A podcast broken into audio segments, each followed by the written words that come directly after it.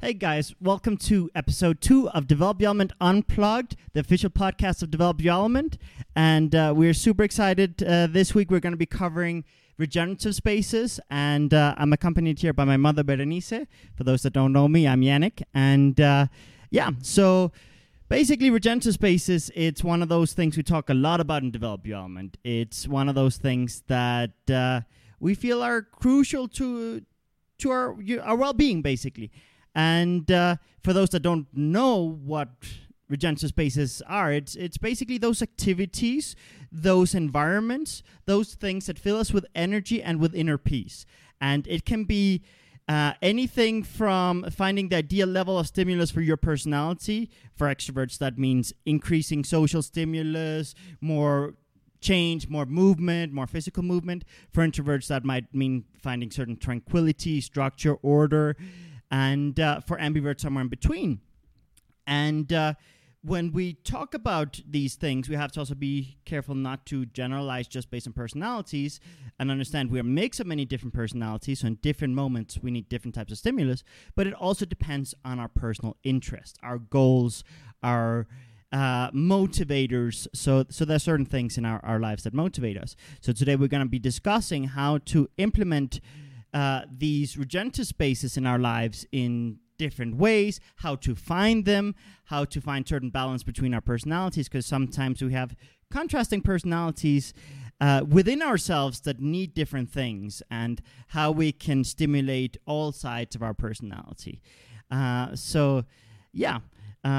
get started. Basically, I think it's let's start a little bit with how we started implementing regenerative spaces in our life. Yeah, because I can say it actually saved my life. I had an aneurysm at one point, and we were in Brazil. I was in Brazil in a tour, finishing one of my tours, about to embark to a tour of Europe and then China, when I had my aneurysm and I had to stop. And I was very lucky that Yannick was coming to Brazil and arrived to Brazil while I was recovering. He didn't know. I didn't want him to get worried because one of his personalities, one of the elements. I'm a master at worrying. Yeah. I worry on steroids. Yes, exactly. Because one of the elements that are part of his personality is the earth element, which is always taking care of everybody and worrying about everybody and wants everybody to be happy and peaceful. And his other energy, his other element is fire, that is steroids, you know.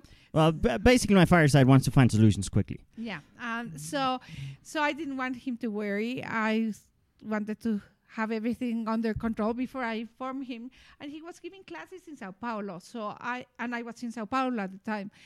And I visited him and I took a class with him. And I said, sweetie, I'm having problems regenerating. What is it about regeneration I'm not understanding? Because I am not feeling very well. And I explained what was happening. And he said to me, oh, you're really just regenerating one part of your personality, which is also fire, but your earthly side, we share the same elements, requires a different kind of regeneration. And as soon as he told me and reminded me how to implement that part and start regenerating, I started feeling better within days. And I just took 15 days before I started my tour, and since then I haven't stopped. And it's really amazing because it's sometimes counterintuitive, and sometimes it's really what you require, and we don't take the time because we are so busy with our lives, our daily lives, our daily worries, our daily commitments, that we forget to stop sometimes. It's very easy to procrastinate these things, because one of the things that happens with regenerative spaces is a lot of those activities, a lot of those environments that fill us with energy, that give us that inner peace, sometimes feel like a distraction. and feel like we're being irresponsible when we step into those environments. Or a waste of time, completely, because we need to get ahead. You know? I mean, it happens to me a lot that I want to be productive on my fiery side. I want to be like working and responsible and advancing all the time. And sometimes I kind of force productivity, and it's very important to kind of step away, recharge my battery, and then get back and be more productive and do more in less time. And then on kind of my earthly side, I want to take care of everyone. I want everyone to be happy. But like they say in airplanes, first, if the cabin pressure goes down in an airplane, first you got to take the oxygen mask, put it on yourself, and then on other people, because if you faint, or if you die, you can't help other people. Exactly. So you do got to take care of your basic needs so that you have more to give. So one of the things we talk about with regenerative spaces is we got to have these internal dialogues with our own personalities because sometimes when we are drained, when we are burned out, when we are stressed, we start forcing things and we stop thinking logically. Exactly. We stop actually taking actions that will take us to our goals. We try to force our goals. And in the case of my mother, that story she was mentioning in where she had the aneurysm and she was basically pushing herself. What had happened is we were going through certain transitions in our lives, and she had always been more earthy. She had been more ambiverted, almost introverted for most of her life. And then she stepped into a very fiery, extroverted role, traveling the world, constantly touring, doing events. And she didn't take time to breathe. She didn't take time to rest. She didn't take time for herself to disconnect from all of that. So while all of that was great for stimulating one side of her personality, there was another side of her personality that she started neglecting. And while we don't directly talk about health in Develop Your Element, we don't want to give any wrong ideas. We do talk about how when we step outside of our comfort zone or outside of our natural biological personality for too long or neglect our regenerative spaces, forget to recharge, we do have certain effects in our body. And this is very basic stuff. I mean, think of an introvert trying to go on stage. Think of an extrovert trying to be quiet all day. I mean, think of any person trying to do something that's totally against their nature.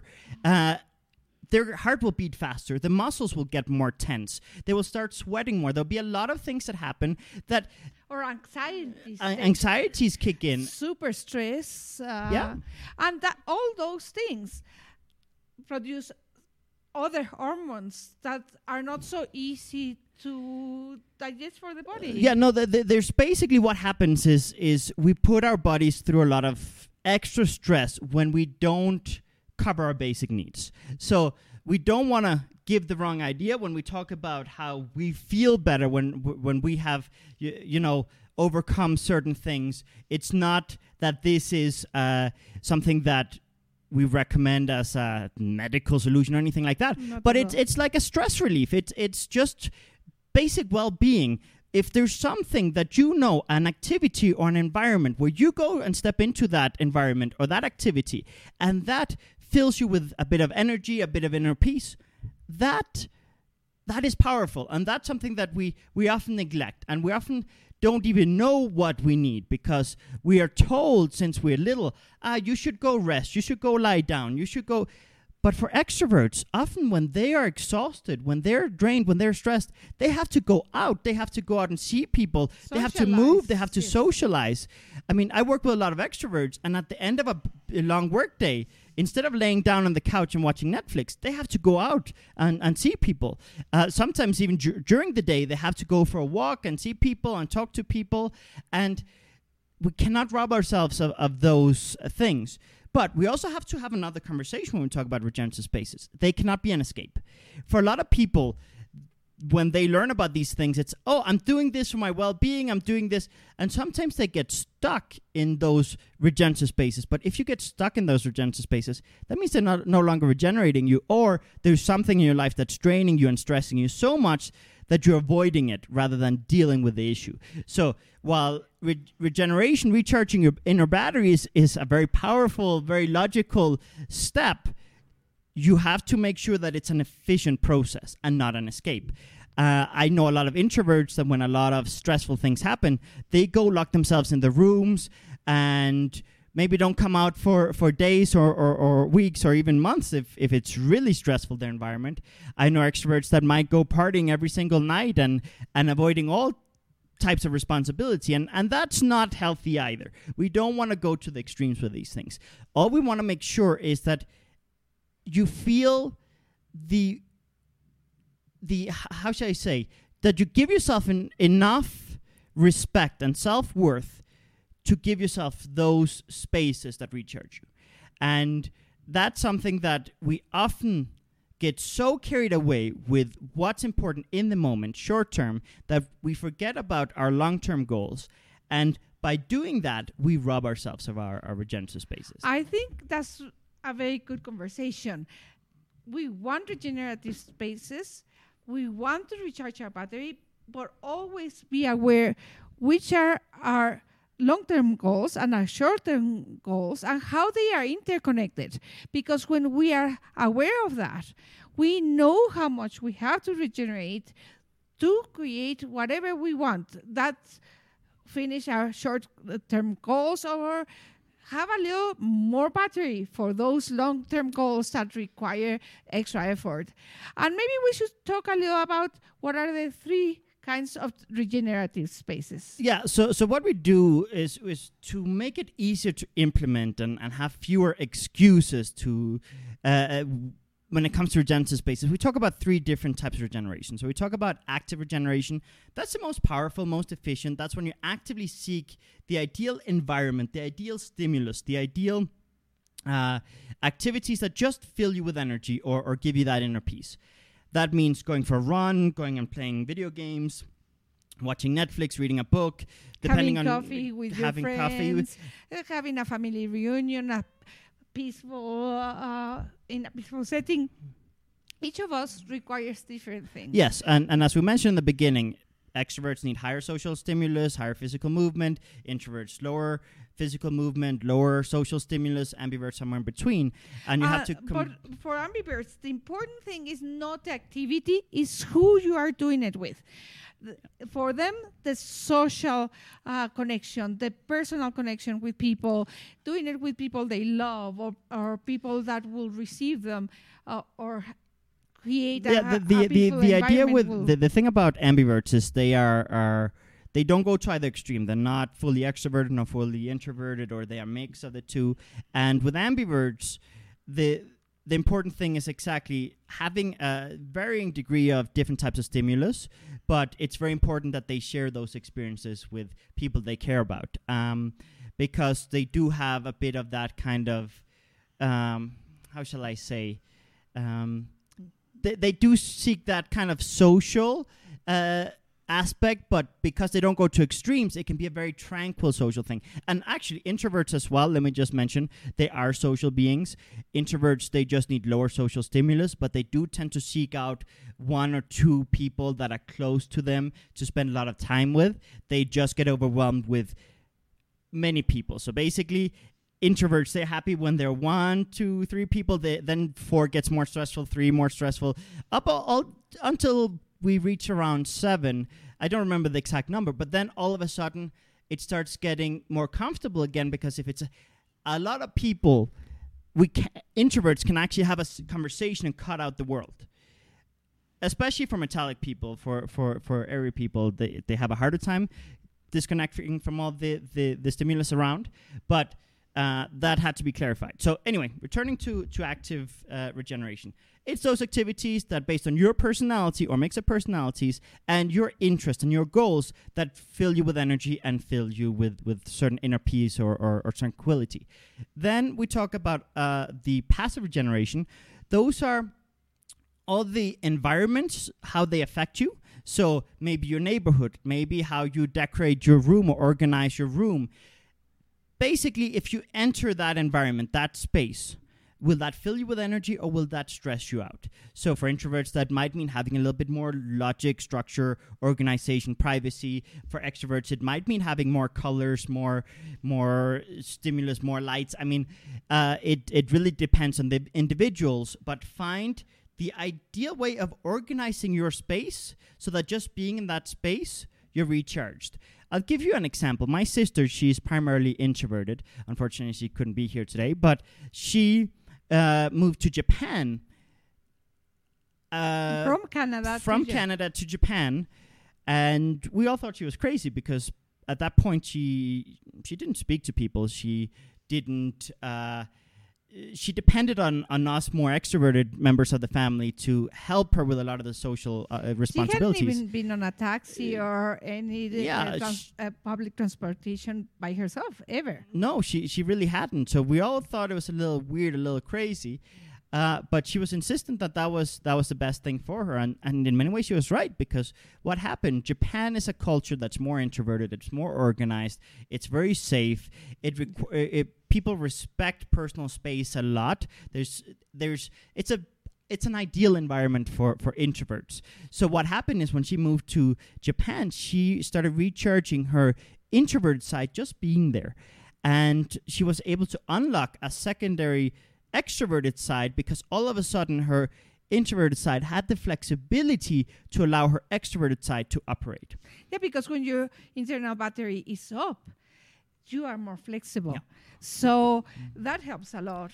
Yeah, and I mean, if you look at my sister, the ones of you that have followed us for a while now, you'll notice that she has a lot of extroverted energy. She can do a lot of public speaking. She can do a lot of extroverted things, because she does have some extroverted elements inside of her, but when she's very drained in her introverted side, that kind of takes over and kind of shuts down her extroverted side. And we all have combinations where sometimes one side might kind of drain the other. And by having our spaces organized in a way that just being in those spaces helps unlock us, that's powerful. I mean... Álvaro, one of the Spanish-speaking instructors that will be on the program here in the afternoon in Spanish, when he got his office, his new office in his previous job, he would just walk into the office and he'd get very stressed, very tense, and it was just like, this is overwhelming. And then he changed the furniture. He did certain things that for his personality were powerful, so he's fiery personality primarily. So he put... a little picture frame with all his achievements, all the famous people he had met, all the conferences he had given, all these kind of exciting things that he had achieved that could regenerate his fiery side.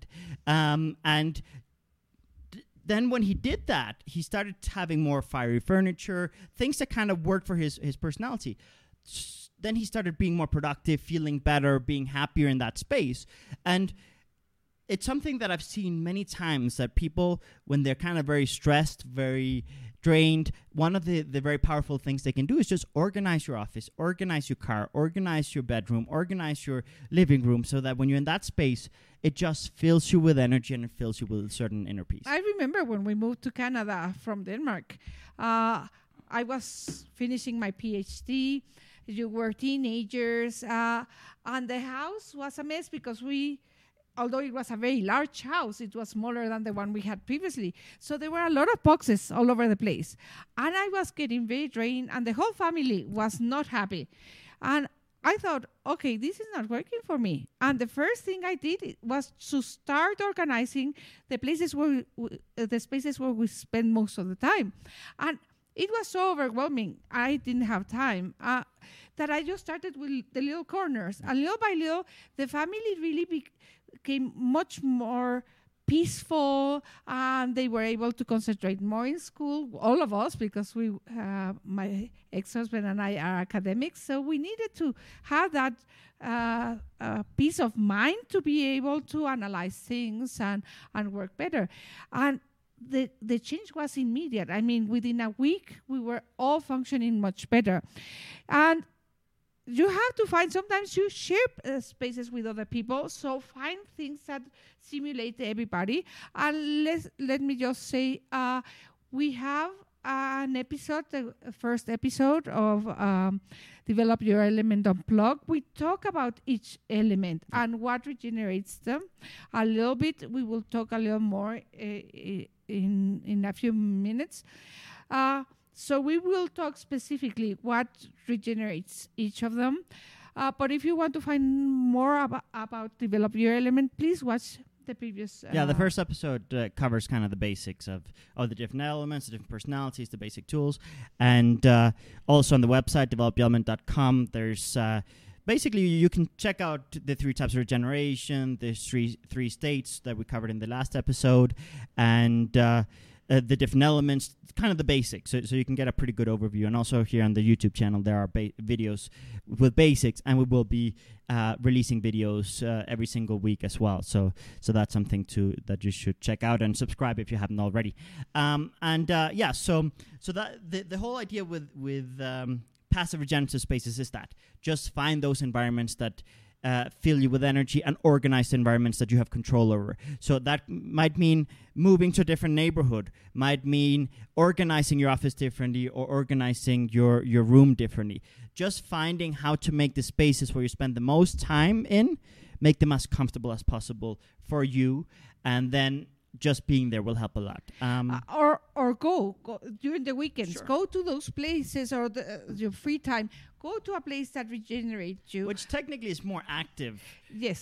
Regeneration is going to those places. But yes, if you start implementing it as a kind of routine to include those spaces, then it'll be then you can kind of say it's passive, in the sense that the idea of passive regeneration is that you don't have to think about it. You just have to be in those spaces, and that will give you that peace and tranquility, that energy, and things will just flow. Because the idea of splitting it up into three types of regeneration is that the more we diversify them, the easier it is to not forget them. Exactly. The final one is proactive regeneration, and that's doing all the things you're already doing, but in a way that's more relaxing, or more comfortable, more stimulating for you. Yeah. So that means, let's say you are at work, and the corporate culture at work might be very introverted, logical, structured, and you might start adapting to the expectations too much. And finding out how to allow yourself to kind of be a little bit more natural, escape to your natural environments, your more regenerative spaces. But also, what happens is there are a lot of myths. So I know a lot of people who have these ideas that to work in a certain role, they have to be a certain way. So academics, they feel that they have to be metallic, logical, structured, exact. People who work in the holistic industry or yoga or something like that, they might feel that they have to be very earthly, very relaxed, very tranquil, and that they can't be extroverted, that they can't be over the top. People who work in sales might feel that they have to be extroverted and really talk with a lot of energy. And while in some moments we have to have the flexibility to step into certain personalities, we have to be careful with those generalizations, because I've worked in many different environments. I've worked in office environments. I've worked in sales. I've done many different environments where there are a lot of stereotypes of how you should operate. And I've seen that many times the outliers, the people that step out of the expected, have even more impact. And I've seen very extroverted academics do very well. I've seen very introverted salespeople do very well, because an introverted salesperson might have more, might take more time to ask more questions, organize their thoughts, find a more suitable solution. They might be more educated on the solutions available. They might take more time to research things. So sometimes introverts actually perform better in sales than extroverts. All personalities can be great in sales. I've seen many, many times that allowing yourself to be a little bit more yourself as a base in whatever you do goes a long way. But you have to have the flexibility to step out of your comfort zone in key moments. And that's why we talk about the three different states, which we talked about in the previous episode, where we have to have the flexibility. We're not just one type of personality. We're multifaceted beings, and we have to be able to, to connect with the world and have an impact. We have to be flexible. We have to be able to step into what's required in the moment, but always return to our base, not lose ourselves due to fears or insecurities. And that's what happens a lot. I mean, it's our fear of judgment. It's a fear of failure. It's our fears of any type of resistance or rejection from other people that tends to make us adapt to what we think they expect from us. But many times by adapting too much, we drain ourselves, we get more stressed, and then we get less control of our personality, less flexibility, less generosity, less impact, and then we get rejected more. A lot of the rejection and failure that we face, it happens mostly when we're drained, when we're stressed, when we're burned out, when we're forcing things. So when we logically understand, if we allow ourselves to be ourselves a bit more, recharge ourselves, give ourselves a little bit more of the stimulus that kind of fills us, then we can be flexible in key moments. Oh, definitely. When we have when our battery is up, if somebody rejects you, you don't even care because you are feeling well. You are feeling good. So it's like, next. If you don't like me, who's next? But if your battery is drained, somebody just says that 100 people says nice things to you, and only one focus on your hair wasn't done properly, and you focus on that one, and you obsess about that one because you don't have the much emotional intelligence, you don't have the confidence in that moment, so you are more in tune with the criticism than with the good things that people are saying about you or how people are reacting around you that you don't even notice. One thing we sometimes talk about in Develop Your Element is, if you're not failing, if you're not receiving rejection, if you are not reaching certain type of criticism, you're not innovating enough. You're not stepping out of your comfort zone, because if you step out of your comfort zone, and if you, whether it be in the world of entrepreneurship or social media or in dating or in sales, whatever it may be, if you're not being rejected, you are not innovating enough. Absolutely. It's a very good measure. Obviously, that doesn't mean that you should not listen to feedback and you shouldn't grow, you shouldn't learn. You should definitely do that. But don't mistake criticism, feedback, and rejection as something fatal, as something that invalidates you. And to get out of your comfort zone, you have to be a little uncomfortable. Sure. I mean, and so what surprises me sometimes is sometimes the comfort zone has to become very, very uncomfortable for you to push yourself out of it. And it shouldn't be like that. It shouldn't be like that. It should be a conscious decision where you set your goals further away from your comfort zone and regenerate. So going out of your comfort zone should be a pleasurable thing if you recognize what it takes and charge your battery, your internal battery. Yeah, I mean, the first step, whenever you want to kind of grow and step out of your comfort zone, is you have to tell yourself that the goal is more important than the fears. When you decide that something is more important than the fear, then you can override that fear. But if you give more importance and reinforce the fear, then you get paralyzed. No, if you make the criticism, if you make the rejection so important, it becomes fatal. Yeah. If not, it's just one of millions that don't agree with you. And sometimes we have this collective comfort zone. So people won't want you to get out of the comfort zone because that makes them uncomfortable, because they don't want to see that there's something outside. There are people in your environment that the moment you start growing, they're going to criticize you. You're no longer one of us. You don't care about us. That's not you. Who do you think you are? Blah, blah, blah. I see it a lot. I mean, in personal development, we work with people from all walks of life. And the most common thing that I see with people who really choose to kind of level up in their lives is that the people that surround those people that don't want to level up in their lives or too insecure or too stuck, they're going to judge them instead of celebrate them. Absolutely. And that can be a big problem, because I've seen a lot of people kind of advance very fast and then kind of fall back, and advance very fast and then fall back. And that's not the ideal route. I mean, it's okay to sometimes fall to get back up, because that might give you more energy to keep going, more motivation. But we don't want to end up in a vicious cycle. And there is something to be said about surrounding yourself with people who do inspire you, who do cheer you on, who do regenerate you. I mean, if you spend more time with people who regenerate you than drain you, great. If you spend more time with people who cheer you on than criticize you, great. But you should also have people who criticize you, that critique you, but in a constructive manner, in a manner where they demonstrate that they believe in you and that they're kind of helping you out. Because there are some people and there are some personalities that demonstrate love, affection, and support by being critical. I mean, metallic people, we've said this before. One of the ways that they demonstrate love and support is being critical to help you out down the right path. If they didn't care about you, they wouldn't take that time. A fire person will try to push you. Yeah. Sometimes a little before you think you're ready. And you need that kind of friends. You need that kind of friends that really inspire you for more or push you or advise you to create more.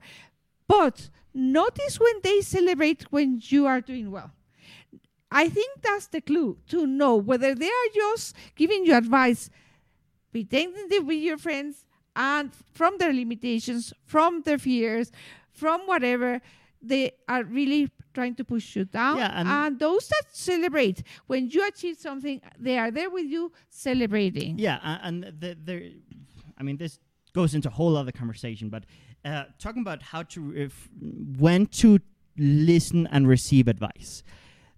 I personally have various different guidelines. One of the things is, would I change roles with that person? Would I want to be in that person's positions? If so, I will take more of their feedback than if it's someone who's really stuck, very paralyzed, very drained, trying to give me advice. That's not to say that I cannot receive and learn from the person who's drained and stuck, but I will obviously put a little bit more emphasis on the ones that I would like to learn something from, someone close to me that I might think, that person, he does this very well. I want a little bit more of that in my life. The other thing is we have to also be aware of the people around us that we are receiving advice from, feedback from. You know, when they do it, are they doing it with full context or only their own context? And that's something we talk a lot about, because if they don't have enough context, they're going to give you advice based on their conclusions, premature conclusions. They will give you advice based on what worked for them instead of taking into consideration what you need. And it's very, very important that when you receive advice, that you give enough context to the person giving you advice so that you get better advice. What does this mean? Basically, if you want to receive better advice from people, take more time to explain your situation, your goals, how you function, your instincts, your thoughts. The more information you give the people giving you advice, the better advice they'll give you. If you just tell them, I'm stuck, I don't know what to do, you're not giving them enough to work with. But if you take the time to tell them, listen, this is the situation, this is how it's looking. I mean, think of it as if you have a meeting at work, where you want to fix a problem, you're going to analyze things. You're going to have a discussion of the situation where you want to be, why you're not there yet. You should do that in your own life. And if someone criticizes you and critiques you without having all that context, don't get carried away with it. Don't give it too much importance, because they're probably giving you advice based on what they needed to hear when they were your age, or what worked for them, or what they think will work for you, but without maybe knowing everything. There are people that just love to give advice to feel more important too. Sure. And we have to take that into account. If they don't take time to listen to you, if they don't take time to understand the context, they are not really interested in you. So be aware of that, or they might not just be regenerated enough to be giving you the best advice because they are so drained. So take that into account. And also notice when you have those friendships that you are there, you have a friendship in misery or in tragedy. Oh, it's because we are both of us so fucked up, or we are both of us, our boyfriends left us, or some similar tragic story, and that's the basis of your story together. Sometimes when you have those kind of friends, they will want to stay in their misery for a little longer than you. So notice when you are getting out of that, they will also try to invite you back into the misery back into the tragedy, back into whatever it is. Notice that too. Yeah, I mean, that's another thing. And remember that everything we talk about here in Develop Your Element goes both ways, both in terms of how you receive things and how you give things. So how you give advice, how you support your friends. You have to take into consideration their needs, their context, their personalities. And yes, reinforcing victim mentality is very dangerous as well. There is... Anytime there's been some type of tragic event, a period of mourning is obviously okay and a healthy process. And anytime that someone is going through a process that's difficult for them, showing them empathy, showing them that you're there to support them is positive. But sometimes our instincts can be counterproductive. So what do I mean by this? Whenever you have any type of victim or any type of person who's had a tragic experience, remind them that, yes, they are victim and that you're there for them and create a healthy environment for them, but also remind them that they are survivor. Remind them that they're strong. Remind them that maybe other people in their situation would have made totally different choices. I mean, it depends on the context, but I mean, there are many times where people... I see a lot of people that when they come out of a difficult situation... Many times they're doing a lot of positive things. Maybe they're growing as people, and they're not seeing that because they only focus on the bad. And, I mean, there has to be a place for both, mourning, analyzing, learning from what happened, depending on what type of situation it is, having a period of maybe forgiveness or not forgiveness. That's up to you. But when you have that period, just don't get stuck with only that. Make sure you have both sides. Having... That side is healthy and a process that you should go through. Some people it takes a long time, some people a little time, but the other side is reminding yourself or reminding the person that you're kind of supporting that they are a survivor, that they're strong, that they have achieved a lot. That because a lot of times when we come out of, let's say, an abusive relationship or have a loss in our lives or a difficult period, we also start kind of forgetting all the beautiful things that we do, all the beautiful things, and that where we grow, and we have to make sure to have a bit of balance there. Yes, because when you focus on the things you don't like in the stories of tragedy, in the bad things, you are really asking more of that, because what you resist persists. Yeah. So you want to start bringing some gratitude into your life, bringing some positive things into your life, starting to recognize those small achievements that sometimes appear to be very small, that are very big. Just that you're starting to see that you're in an abusive relationship. Just the ability of recognizing that is amazing, because often we apologize for the abusers. Often we apologize for those things. We justify things that are not good, and we enforce them, and we tell ourselves that that's what we deserve, and we tell ourselves... And that's why, I mean, this conversation is a delicate one, because every person's situation is different. They have different contexts, different experiences, and we don't want to generalize. But in terms of... The topic today is regeneration, and one of the biggest...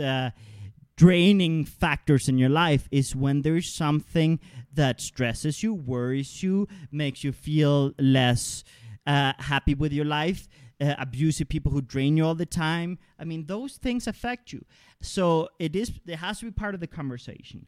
But the conversation needs to be about how do we regenerate even during times of adversity. Exactly. How do we regenerate during times of high stress, times of conflicts with other people? And yes, when we're in a regenerative state, we have more defenses, we have more flexibility, we have more empathy. And sometimes something that we might perceive as something abusive or mean in one moment, we might receive it as totally logical and normal in another. That's not the same as justifying real abuse, and...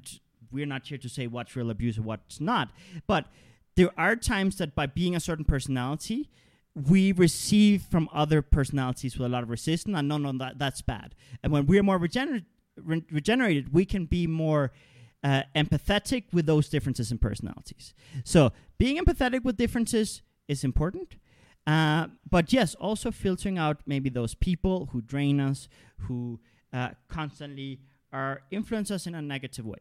And that requires a certain level of confidence, because sometimes when we are in those environments, we tell ourselves, we will never find someone better. We'll never find someone who does this. And we focus on the few positive things. I can tell from my experience with very abusive relationships that I've been in, because I've been a little bit of a magnet of abusive relationships for a period of my life, that whenever I was in an abusive relationship, I would justify everything they did and focus on the few very, very awesome things about them, because everyone has awesome things. And I'd be like, where am I going to find someone who has this thing? Where am I going to find someone who has that thing? And it can be hard to have enough confidence to know that you can find someone who has everything you want and more.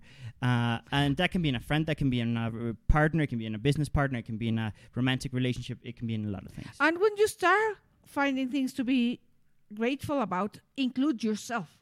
When you start including yourself and the ability you have to survive, to start noticing things that you didn't notice before, start recognizing that you're looking for new things, because you would not be listening to us if you were not looking for something different.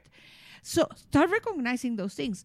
When you have gratitude for yourself, when you are grateful for you and your achievements, you don't expect anybody else to see them. You don't need anybody else to see them, because you are seeing them yourself. That allows you to start finding different people that have more gratitude. So if you start including gratitude in your life for yourself and demanding gratitude from others, not like you go to your best friend and say, I expect you to be grateful. Just telling yourself, I will want to find people that have that desire to be grateful, then you're raising the bar for yourself, and that allows you to come out much easier. Yeah. No, I mean, there are many things we can do to regenerate more, and we'll get into the different specifics of each element here in a second. But before we get into that, we have to understand that there's a difference between regenerative activities and energy leaks in your life. So, think of it as, for example, if we take this glass, if there's a leak here, it's going to start draining out, right? And let's say this is then your energy.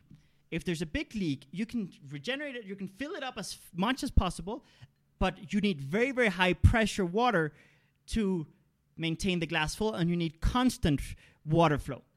If you seal this up, you can have much slower, less frequent filling of water to maintain this full, right? So, yes, we're going to talk about all the things that can fill your energy, but we also have to talk about how do we patch up those leaks.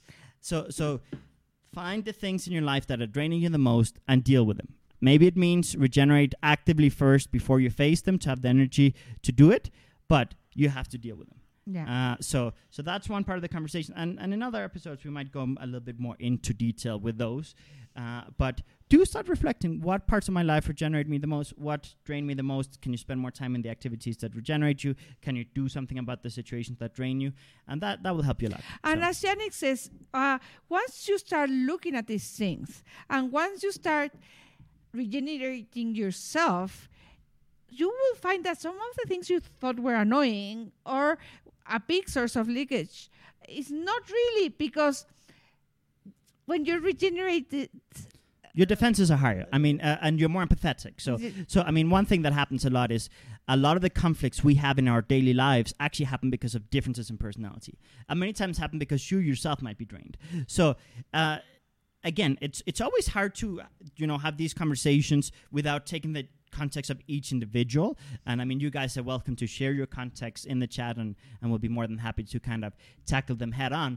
But there are some people who feel that the world is against them and everyone is abusive towards them, and maybe they themselves are not being empathetic enough, and there are some people that legitimately are facing real struggles that are not themselves, and they might be blaming themselves. So there are many different possibilities. So all we want to give you is different tools so that you can explore what is really your situation, what is your context, and that requires different steps. but there is no one-size-fits-all, and in development, we always talk about that. There's no one-size-fits-all solution. There's not one single exercise that will fix everyone's problems. I mean, that's not realistic. It's not... I mean, it's unhealthy to think that way, let's face it. Because if you're looking for that next fix, I'm going to find this one thing that'll fix all my problems. No. What we're talking about, and the reason why we're talking about this, is we have to take responsibility and control of our lives. And that looks differently for every person. Sometimes it means cutting out certain people. Sometimes it means regenerating ourselves to be more empathetic and more understanding. It can mean different things for different people. And just find what works for you. And I would suggest start by regenerating yourself before taking major decisions. Yes.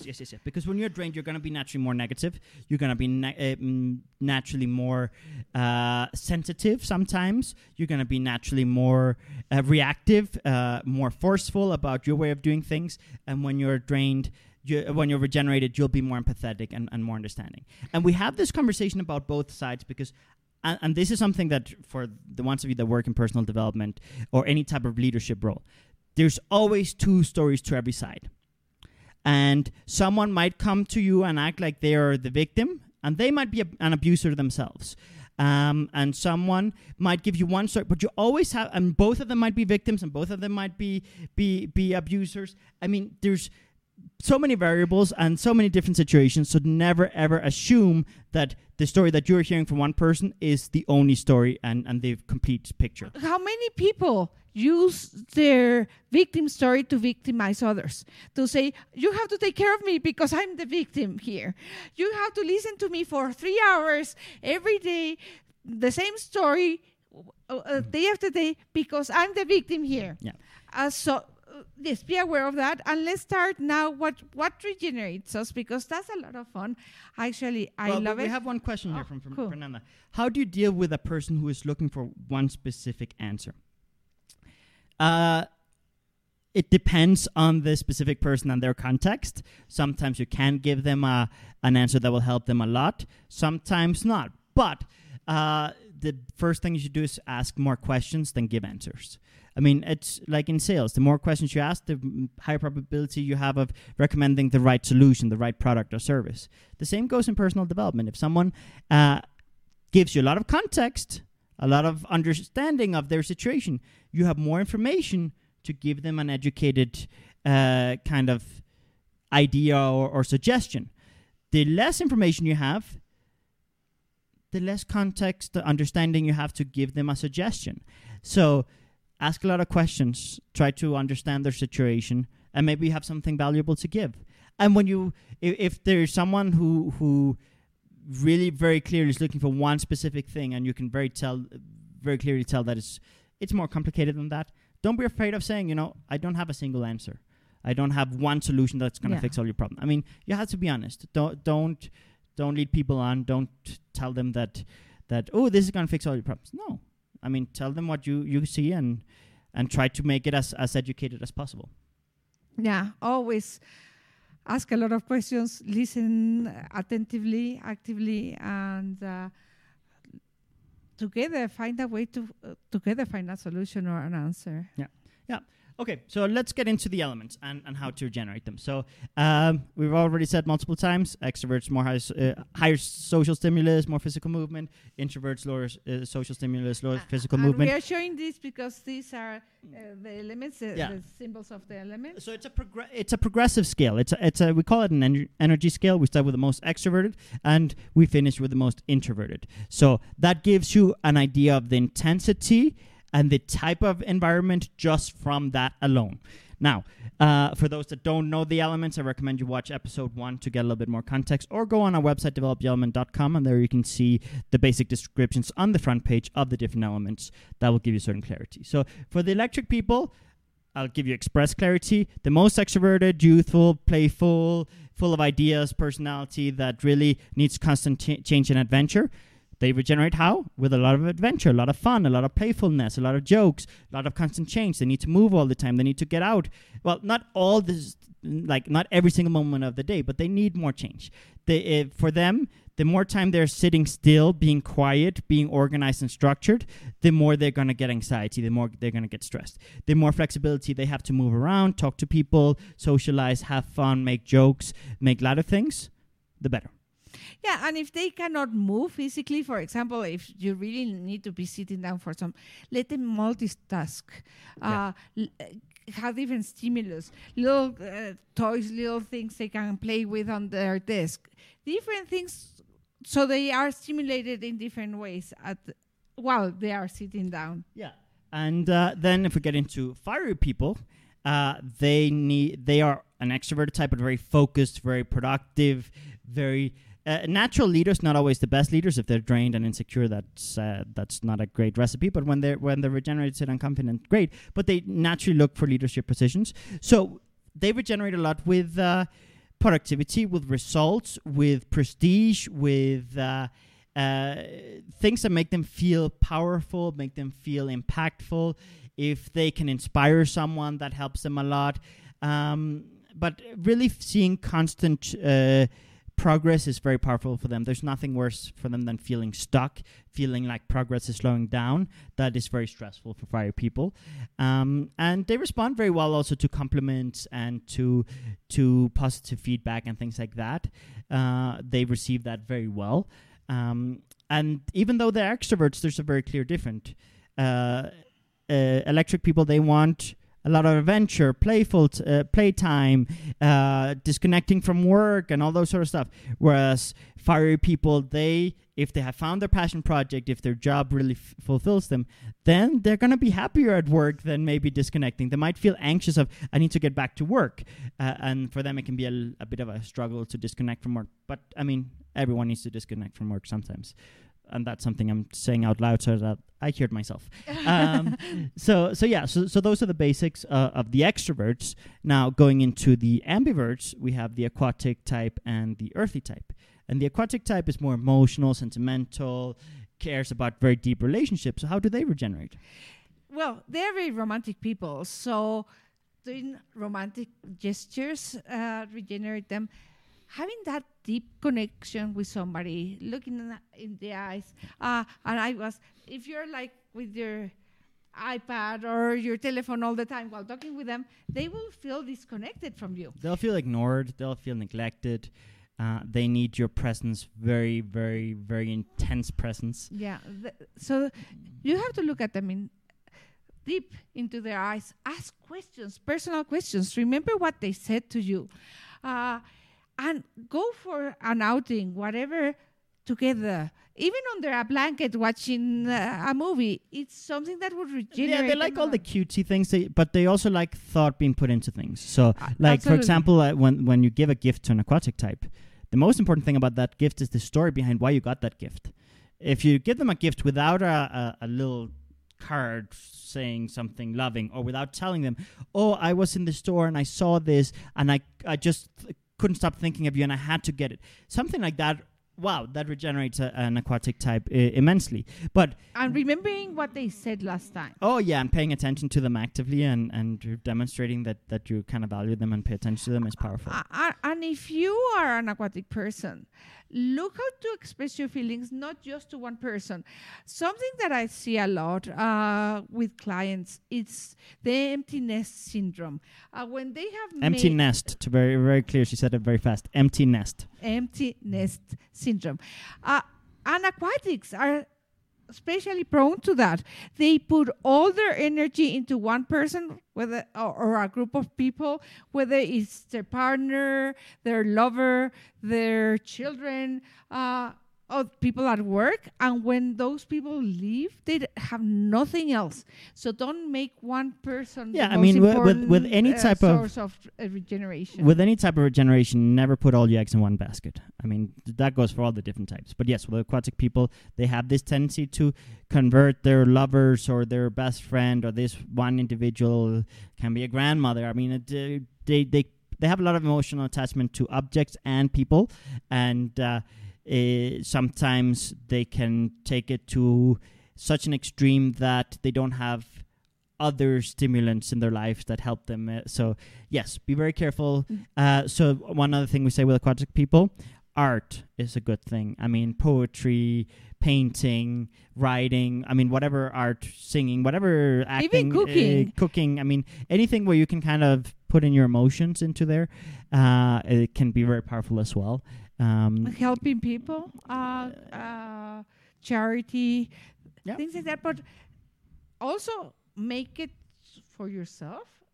Put some focus on giving yourself that what you're looking for in somebody else. So create a connection with you, because sometimes they make other people so important that they disconnect themselves from their real needs. Aquatic people, to give you a little bit more context, when they're regenerated, they'll do anything for the people they love. And sometimes they go too far and maybe, I don't want to use the word submissive too strongly, but they lose themselves sometimes. They can lose themselves in relationships. They can lose themselves in certain projects.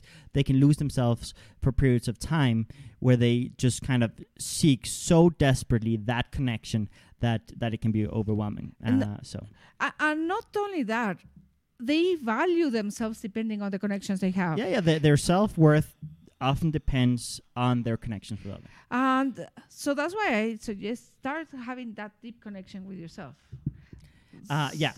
So that's the basics of the aquatic. Then if we go into the earthly type, it's a personality that's ambiverted, but leans a little bit more towards introverted. They focus a lot on taking care of people, nurturing people, having diplomacy, empathy, just kind of harmony and happiness in every environment. And for them, it's very hard to regenerate and do things for themselves. And the things that tend to regenerate them, helping others is powerful if those people have gratitude. If they always say, this is not enough, you didn't do it right, you should do this, blah, blah, blah, if they're always complaining, then the self-worth of an earthly person goes down, because they kind of tie their self-worth a lot with how they help people. So seeking out those relationships where they can be a positive influence in the lives of others is very powerful. But because they do have a little bit of introverted side, they do have to disconnect. So they have to do very nurturing things. It can be laying down and watching Netflix. It can be going in the hot tub and just kind of chilling in the hot tub. It can be having a nice meal. It can be things that stimulate the different senses are very powerful with earthly people. But in general, just kind of things that can disconnect them from the pressures and worries, because they worry a lot about others. So if there's some environment or some activity that can help them kind of take their mind off of that, that's very powerful. And make a conscious decision. Seriously, make a conscious decision. One of surrounding yourself with people that have gratitude. Yeah. And I will say it again. Gratitude for yourself, your achievements. And in this case, what you are creating around you, start noticing that perhaps you're having more effect on people than you think. Yeah. And because one of the things, we both are earthly people, we tend to attract people that are very needy and complaining, because we think we can help them. Yeah. And sometimes that drains us a lot, and we will focus on the complaints and not notice where we are doing well. Yeah. So no, it's very easy to get carried away tying our self-worth and our well-being with helping and saving others. And sometimes for earthly people, they want to be everyone's savior, and that can kind of be... I mean, it's good to help people, but as I said earlier, the thing about when you're in an airplane, first put the oxygen mask on yourself and then put it on the other people around you that you can assist. But if you die, if you faint before putting on that oxygen mask, you can't help others. And I didn't allow myself, I have to admit, and that's why I had the aneurysm and whatever, because I was putting everybody else first, and there was an immediate need I perceived to do certain things, and I went totally extroverted. And the way I found myself recognizing the importance of regeneration was to really realize that when I was with my battery up, I would be more effective and kinder to people that I was trying. Because otherwise I was just doing stupid things, trying to help people without noticing the effect or anything. So when I started becoming regenerated on my earthly side, I was kinder and more effective in the way I was, who I was helping and what was the effect. And so really it allows you to have much more energy, to help much more people or have more impact in the people that you're already choosing to help. Yeah, I mean, if I can give one tip for earthly people, it's understand that sometimes selfish acts can be generous acts. Yeah. And that's something that was very hard for me to learn because I always wanted to do selfless acts. So I would rob myself of a lot of regenerative space because I feel I was being selfish. I was being inconsiderate when I was doing things that were just for myself. And even today, it can be hard. When I'm drained, it's sometimes very hard to override that instinct. But, I mean, just look at Bill Gates. I mean, he had a period of his life where one could easily judge him. I mean, because he... people who have little often judge the people who have a lot. And I'm sure a lot of people judged... and still today, I'm sure many do, but... there are many people who probably judged Bill Gates for many years during his richest man in the world, founder of Microsoft, entrepreneur, super filthy rich. But look at all the impact that he's having now with that money, what all the illnesses he's eradicating, all the people he's helping in other continents, that those same people that might be judging might not even care about those people, and how... sometimes people with a high amount of resources can help a lot. And I've seen that time and time again. A lot of the most resourceful, richest, most successful people I know, many of them are actually some of the kindest, most generous. Not always. I mean, in every single walk of life, in every single environment, in every single type of, how shall I say, economic bracket. They're gonna be selfish, egotistical people, and they're gonna be generous, kind people. But I'll also say a lot of the people that we judge as selfish and egotistical are drained and insecure people that are forcing things. I mean, if you look a bit at certain political figures that might reinforce their greatness all their time, many of those things sometimes, while you have to as a politician demonstrate a level of confidence that's inspiring, sometimes it's very easy to cross that line into an arrogance that is forced due to insecurities. Yeah. And that's something we see time and time again. And I think a lot of people that we judge for being... arrogant, selfish, inconsiderate. They're just so drained, so insecure that they're kind of forcing their greatness on people, and it's because they don't believe it themselves. So, yeah. Okay, moving on to the introverts. We have airy and metallic. So, and airy, what do those... Well, airy people... They need space. They require a lot of space because they are always analyzing, trying to see everything from every angle. Mm-hmm. So their head is working or their brain is working so fast that they occasionally will need or often will need a lot of space. And it's physical space and also the body. Don't go and get too close to the personal space, please. And you will notice also an air person when they disappear, when you overwhelm them with requirements, when you put a lot of pressure, they tend to disappear or become mute. So give them space to think, give them space to analyze things, give them time to work it in their heads before it comes out of the mouth, because as they are introverted, they will think a lot. They will analyze a lot before it comes out and they express themselves. So it's not people that they don't have opinions or that they are very gray and have nothing to say. It's that they just require a little more time and a little more space to do it. Yeah, I mean, the best thing you can do for an airy person if you want to help regenerate them, it's eliminate pressure, eliminate urgency, respect their privacy, respect their space. If you are an airy person yourself, give yourself permission to disconnect, have moments of solitude, but don't make the mistake of going to the extreme, because every personality requires social stimulus, yeah, some less and some more. But I've seen it with my sister. She's airy herself. And when I started, one of the mistakes I did when I was younger is I always pushed her to be more extroverted before I knew all of this. And then when I started understanding her, I went to the other extreme. I gave her so much space that she felt ignored. She felt that I didn't care, that I didn't include her. So I think the best balance with airy people is make them feel included, but don't force things on them. Don't pressure them. Don't make them feel obligated to do things. That is a very healthy balance for them. And you, as an airy person, find a way to relieve the pressure. Have an internal dialogue with yourself. You know, the worst thing that can happen is this. And if this doesn't work, I can just disconnect here. I can do this. Have a backup plan, but don't go to the extreme of having 50 backup plans, because sometimes airy people need 50 backup plans. Oh, yeah. We tend to overthink. She has also a bit of airy and side. I have to understand everything and put it in the little box, yeah, and catalog everything.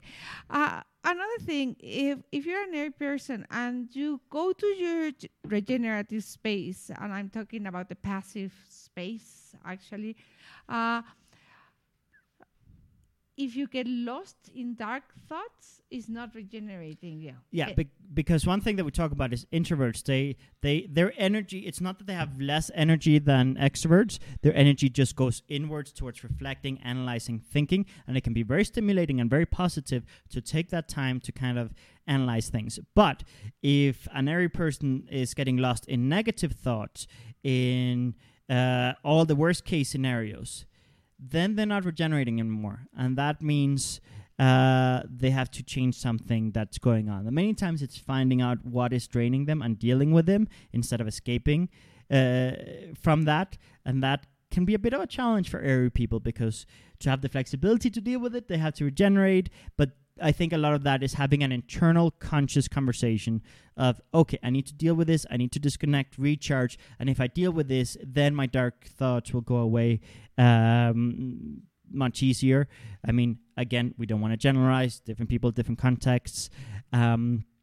But it is something that we see, that if people get stuck in their regenerative spaces, and that goes for all of them, that means there's something in their lives they're avoiding and not dealing with. And something you want to take into account too is sometimes airy people will be very organized, but sometimes we have a mess around us. And that is a barrier we are creating for people not to invade our regenerative spaces. It's a mess that the airy people who make that mess, there's still a logic to the mess.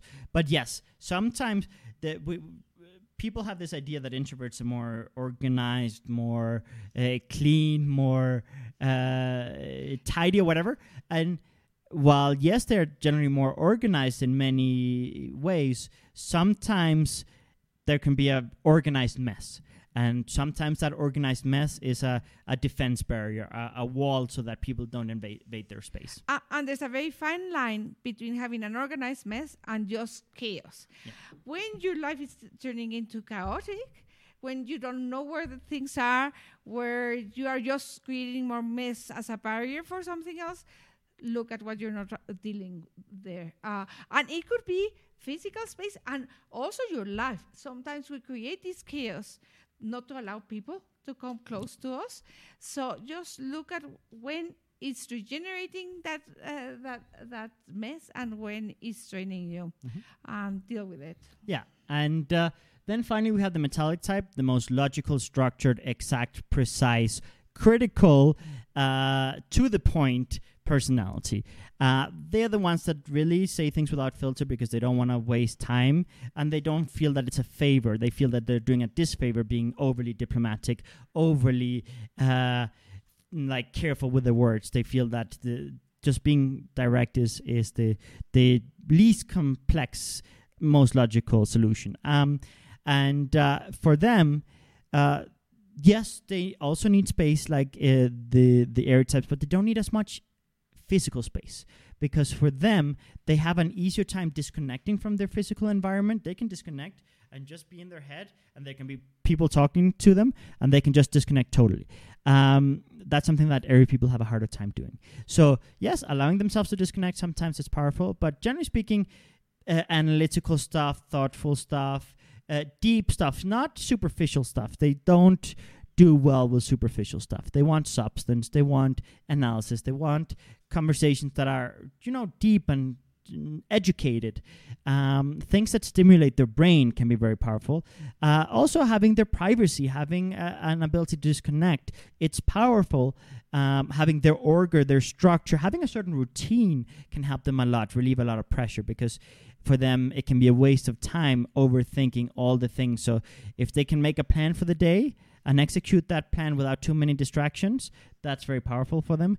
The more surprises and distractions there are along the way, the more drained they get. So having some type of routine and planning ahead, for them planning is very powerful. It's something very regenerative if they have a plan. There are many things that they can do to regenerate, but the best overall is just reducing the variables, reducing the surprises, and removing also from their lives emotional drama and things like that, because they don't understand it. It's illogical to them. It's not that they're not emotional beings. They just don't understand the processes of more kind of emotional personalities, like let's say an aquatic.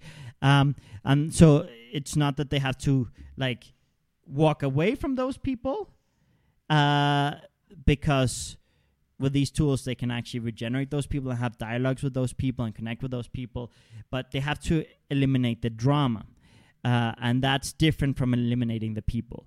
Sometimes, yes, you have to eliminate some people. But sometimes it just means, okay, with this person in my life, being a little bit more flexible, being able to have a conversation where we both win, it's powerful. And that can be hard for them to grasp. But once they understand the logic in the fact that their relative or their partner might be need certain emotional expressions, and they can be like, oh, so if I send 1 or 2 messages a day saying, I care about you, I'm thinking of you, and that makes them treat me better and have less drama. That's a logical, almost, I don't want to make the conclusion that it's like a mathematical equation, because it's not always like that from intact people, but it's just a logical, like this leads to this and this leads to this. They have to understand what leads to what. They like having instructions in relationships. They like having clarity. They don't like having to guess. They want to, okay, what exactly do you need to be happy? What exactly can I do?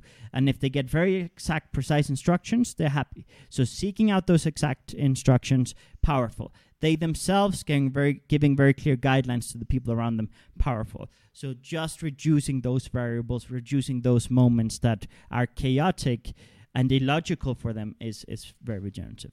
Yeah.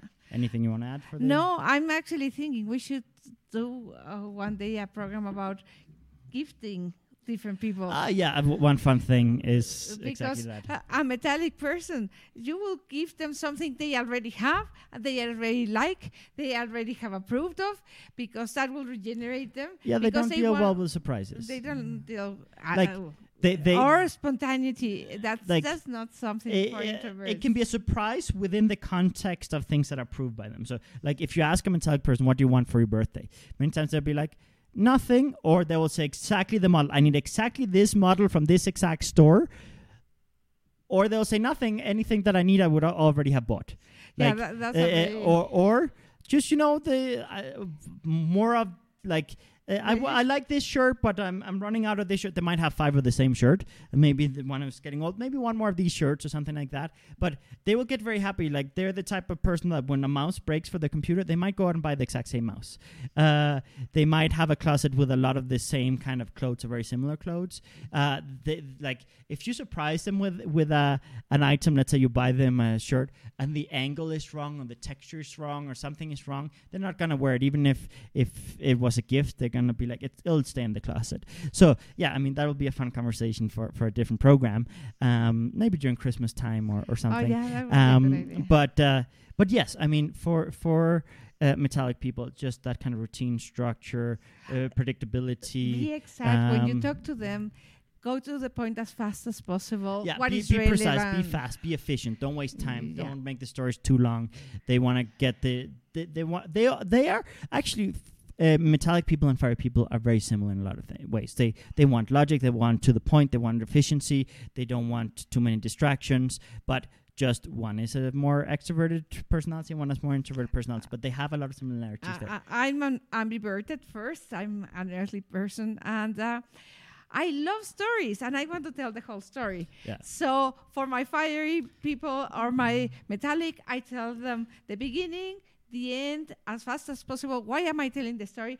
And if they are regenerated, I can tell them the whole story. If not, they are going like, this get to woman the point. Is talking a lot. What is she trying to tell me, you know? No, and you might even see it on my faces sometimes in these podcasts when she will go into like longer stories. My fiery side, and I also have a metallic side as a tertiary type.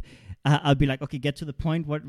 Get to the point. Okay, fill in the blank. Okay, you're going to go into one of your stories again.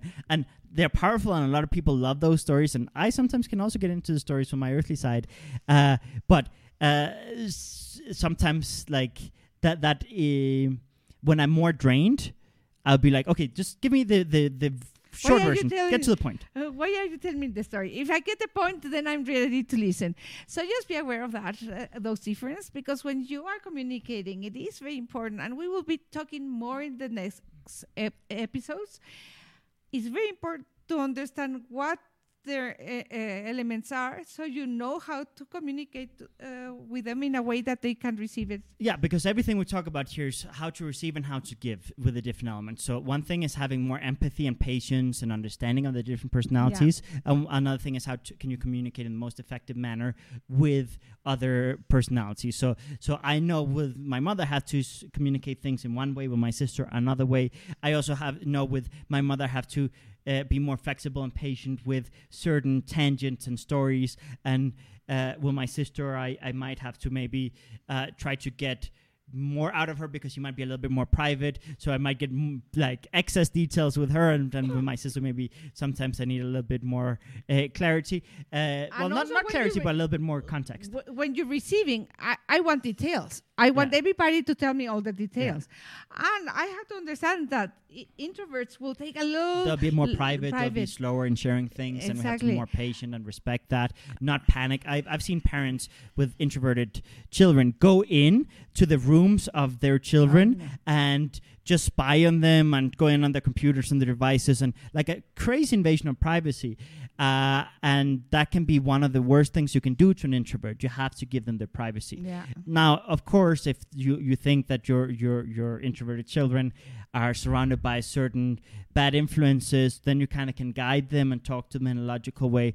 But if you come in an invasive way, you'll just push them away more, and they will isolate themselves more in those groups, in those environments. And we get into worse trouble because we don't trust our parents, and we think we don't have anybody to confide in, because if they are already broke that, it's very difficult. I can tell you, it gets very, very difficult to share sometimes. So we have two comments. One from Steve. I'm normally told I'm very electric, but I can remember a few times when my computer mouse broke and I would search through eBay to find the exact model and only change when the old one isn't available. And another comment from Ken, who says, I would want the same or an upgrade to my existing devices. Typically, I have a backup part to reduce downtime as well. Yeah, I mean, these things, I mean, the first answer is, yes, sometimes we have an extrovert personality, but we might also have certain things of a more introvert personality. So there might be a mix of electric with metallic in that situation. Sometimes with certain projects as well. Sometimes at work, we are more one personality than another. Sometimes in passion projects, we're more one personality than another. Those we talk about that with the three states. So sometimes we have those but I variables. Can see why other elements would go for the same thing. For example, an earthly person, if I have found a mouse that is comfortable for my hand, sure, then I will look for it because it is soft, it's nice, it's comfortable. So I want the same thing. If I am fire, I will want something effective. So I know this one, I know how it works, I know how it functions. So I will look for that effective. It's actually a very good point. One thing that we talk about in Develop Your Element sometimes, and I don't actually think we've had this conversation on the podcast yet, is it's not about what personalities do what, but why the personalities do what they do, and the same personality might do different things. So the earthly side in her might do different things than the earthly side in me, or the fiery side in her might do different things than the fiery side in me. So many times with personality psychology and personality theories, we kind of see certain trends, and we sometimes fall into generalizations, and that can be dangerous because I've heard people being like, oh yeah, introverts wouldn't paint their hair, only extroverts. And it's like, I know a lot of introverts that paint their hair and they just do it differently. They do it with the motivation of, I have a routine. Every 2 weeks I change my hair color and it's part of my routine. The way the motivation behind why they do it and how they do it, they might have started it as an experiment of how and why can I do it. I say this because we have an introverted person on the team here that he paints his hair every couple of weeks. He dyes. Dyes his hair, thank you. I've never dyed my hair, so it's, yeah. So anyway, so he dyes his hair every couple of weeks. That's a big blunder.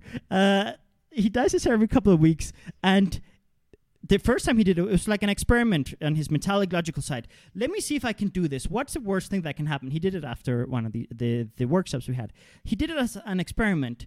And he had an internal dialogue with himself. He convinced himself it was a logical experiment. And then when he did it, he liked the routine of every 2 weeks changing the color. So we have to be careful not to generalize like that. And then, within the case with Ken, for example, one thing that can happen, like saying, I would want the same or an upgrade. Again, that can be different personalities. Metallic side, maybe, I want the same because I know it works, the less downtime. Or a fiery side might be like, I need the best model that's available in that given time. I want an upgrade. I want the most prestigious. And sometimes, again, different personalities can... an electric type might go like, ooh, that's kind of fun. I want this new flashy thing. But it's all about the motivator behind why those actions are taken, and not that one personality specifically will take that action. And your tendency, it has to be more than a mouse. It has to be everything you do. It has more structure. Yeah. You really... Like, what are your processes? Better. What are your processes? Yeah, yeah. That will give you a better overview than what do I do in this specific instance, because there are variables that have to be considered. Yeah, and see how you communicate, how do you express yourself. If the way you dress, the way you move, the way your face moves is more expressive, you probably are more extroverted. If you really value the connection with people, and it's really very important for you to have that connection with people, you might have some ambiverted too. That's not to say that other personalities don't value those connections, that extroverts might have more friends and more constant change in the social circle, and introverts might have more privacy and more personal space and maybe very few key individuals. I was talking with one of my best friends, probably my best friend, last night, about how somebody was calling him friend, and he was saying, we are not friends. We haven't shared anything. And I was trying to explain to him, you are airy. You are very much into the introverted side. So for you to catalog them into friendship requires certain steps, certain things you share. But for an extroverted person, just you say hello, you like each other, that already makes you friend. An aquatic type or an electric type, for different reasons, for different motivators, different reasons, they might call you their best friend within 5 minutes of knowing you. I just found my best friend, blah, blah, blah, my friend. And electric people, everyone is their friends. There's a person here, Steve, everyone is their friend until maybe they do something that they're not, but he says, everyone is mi amigo. And electric people, they make friends everywhere. They can really make connections very fast. And aquatic people, they want to accelerate those connections. So also in romantic relationships, aquatic people will maybe tell you that they love you faster or express their feelings faster and catalog you as a very special person faster. So because they are so aware of their feelings, they know what they want, they know what they require, so when they find it, they can express it very fast. Much more easy. Well, somebody that some of us that have more introverted elements, we have to think about it, analyze it, yes, no. So yeah, so anyway, that covers the basics of the elements and the regenerative spaces. We did cover a bit of things that kind of are a little bit kind of separate topics that we will kind of cover much deeper in future episodes. But to recap, start out with identifying what are your elements, stimulate them with the ideal level of stimulus, find the activities that fill you with energy and inner peace, eliminate deal with the situations in your life that are draining you or stressing you. Don't escape from them. Yes, you can escape temporarily, recharge fast, and then face them. Do not get stuck escaping from them.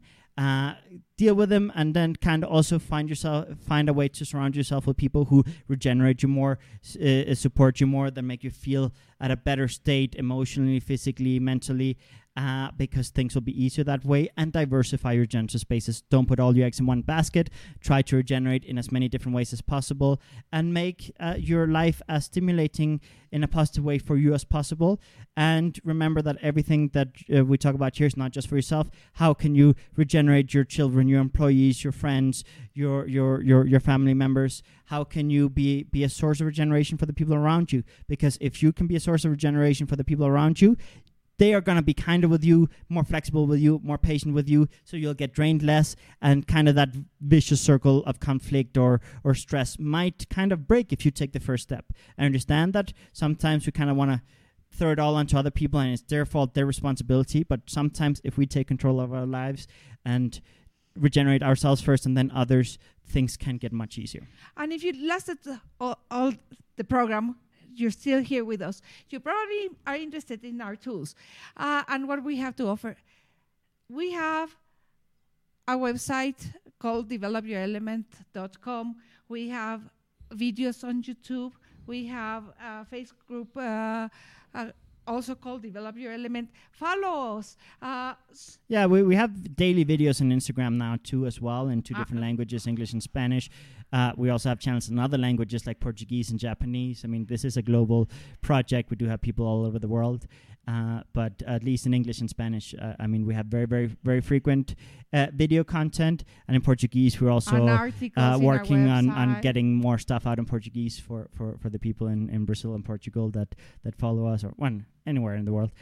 So also, if you want to help us translate into other languages, if you want to learn more about these tools, if you want us to talk about certain subjects, let us know, because we are interested in talking to you and sharing this with you. We do travel a lot. We do conferences and workshops all over the world. So also, if someone wants to request a workshop or conference in your country or city, let us know, and we might be able to organize something. Thank you for all the messages, all the little hearts, all the applause, and all the thank you when we have said something that really appealed to you. Let us know. We do notice, and we care about you. Really, this project, it wouldn't be possible with everyone behind the scenes. We have a whole team here, and you guys watching us or listening to us in different parts of the world. So thank you very much for your time, your consideration, your trust, and your support. So thank you. And that covers it for today. And we'll see you next time. Same time, same place. Well, we might actually be a different place. We'll see. Have a good one. Bye. See you soon somewhere.